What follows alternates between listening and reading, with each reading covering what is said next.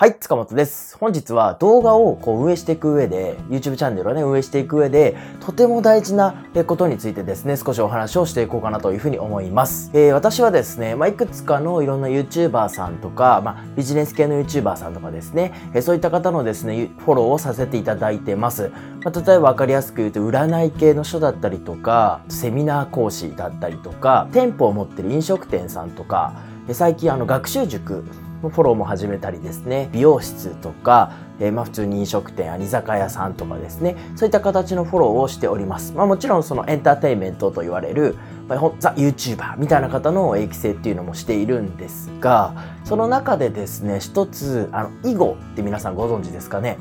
Hello。囲碁のプロ棋士の方のですね、YouTube チャンネルのお手伝いというのを実はしていまして、まあ、プロ棋士の方にですね、直接お願いされて、まあ、一緒にやっているんですけども、実はですね、当初は、えー、正直そんな乗り気ではなかったんですね。私自身が囲碁にで詳しくないっていうのがもちろん原因の一つですけども、やはり、えーと、囲碁ってそもそも今ね、この日本においてそんなに需要がないんじゃないかなっていった思ったのが実はあったんですよ。で、えー、ということですし、さらに、えー、まあ、囲碁ってね、やってる方ってやっぱ年配の方が多いっていうイメージをすごく持っていたので、やっぱ YouTube で動画上げていってもあんまり見られないんじゃないかとか、そういった心配もいろいろあってですね、実は最初はあんまり乗り気じゃなかったというか、お断りしようかなというふうに思っていたんですけども、このプロの棋士のね方と実際に話して思いをですね聞いて、あ、これは僕もせっかくね動画とかこういうところに携わってるんであれば、何かしら協力しなきゃいけないなというふうに感じたんですね。で、実はですね、今週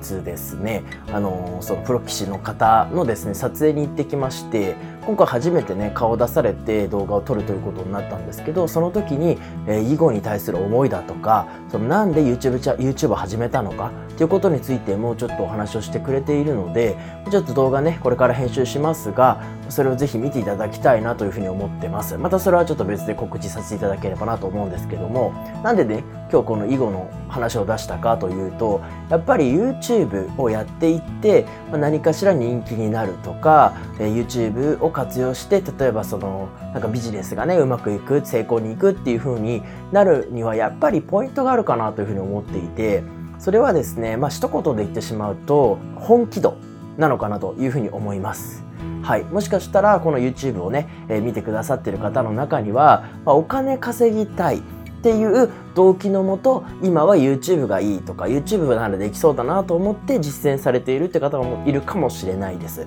もちろんそのこと自体が悪いことではないですし、今後ね日本のその社会っていうところを考えていくと、副業とかねそういったものは必ずやっていた方がいいと思います。その中で YouTube とか動画っていう道を選択したっていうあなたはですね、まあ、私から見てみれば本当に賢い選択ってちょっと上からになっちゃいますけども、正しい選択なのかなというふうに思っていますので、ぜひねこのチャンネルでもどんどんフォローしていきたいなというふうには思っています。 Hello。ただですね、そのやっぱり動機がお金を稼ぎたい、じゃあお金を稼ぐためにこんなジャンルをやればいいじゃないかっていう、まあ、ある意味受け身の状態ですと、やっぱりちょっとその情報発信力といいますか、求心力といいますか、そういうのが弱いなというふうに思うんですね。はい、でやっぱり成功している方たちを見ていると、本気でそのことに取り組んでいて、本気で例えば囲碁だったら本気でプロの方とか本気で囲碁を愛している方が運営しているからこそ深みが出てくるっていうところなのかなというふうに思うんですね。でなので、まあ、これから YouTube をやっていこうとか、 YouTube を今やっているけどなかなか伸びないとか、まあ、なんか新しいことしたいとかですね、そういった方はですね、まずやっぱり自分が何ができて何を伝えられるのかっていうのをこう洗ってみるっていうことが第一なのかなというふうに思います。もちろんね、そのプロ棋士の方は囲碁っていうことに関してはプロフェッショナル、プロですからね、プロフェッショナルですから、えー、まあ長けているというところですよね。まあ、ただ、まあ、イメージの通りですね、囲碁の方がじゃあ動画の前で話すのがうまいかって言ったら、まあそんなことはないですよね。まあ、ただやっていくうちにもう本当にお上手になられてですね、まあ、私もびっくりするぐらい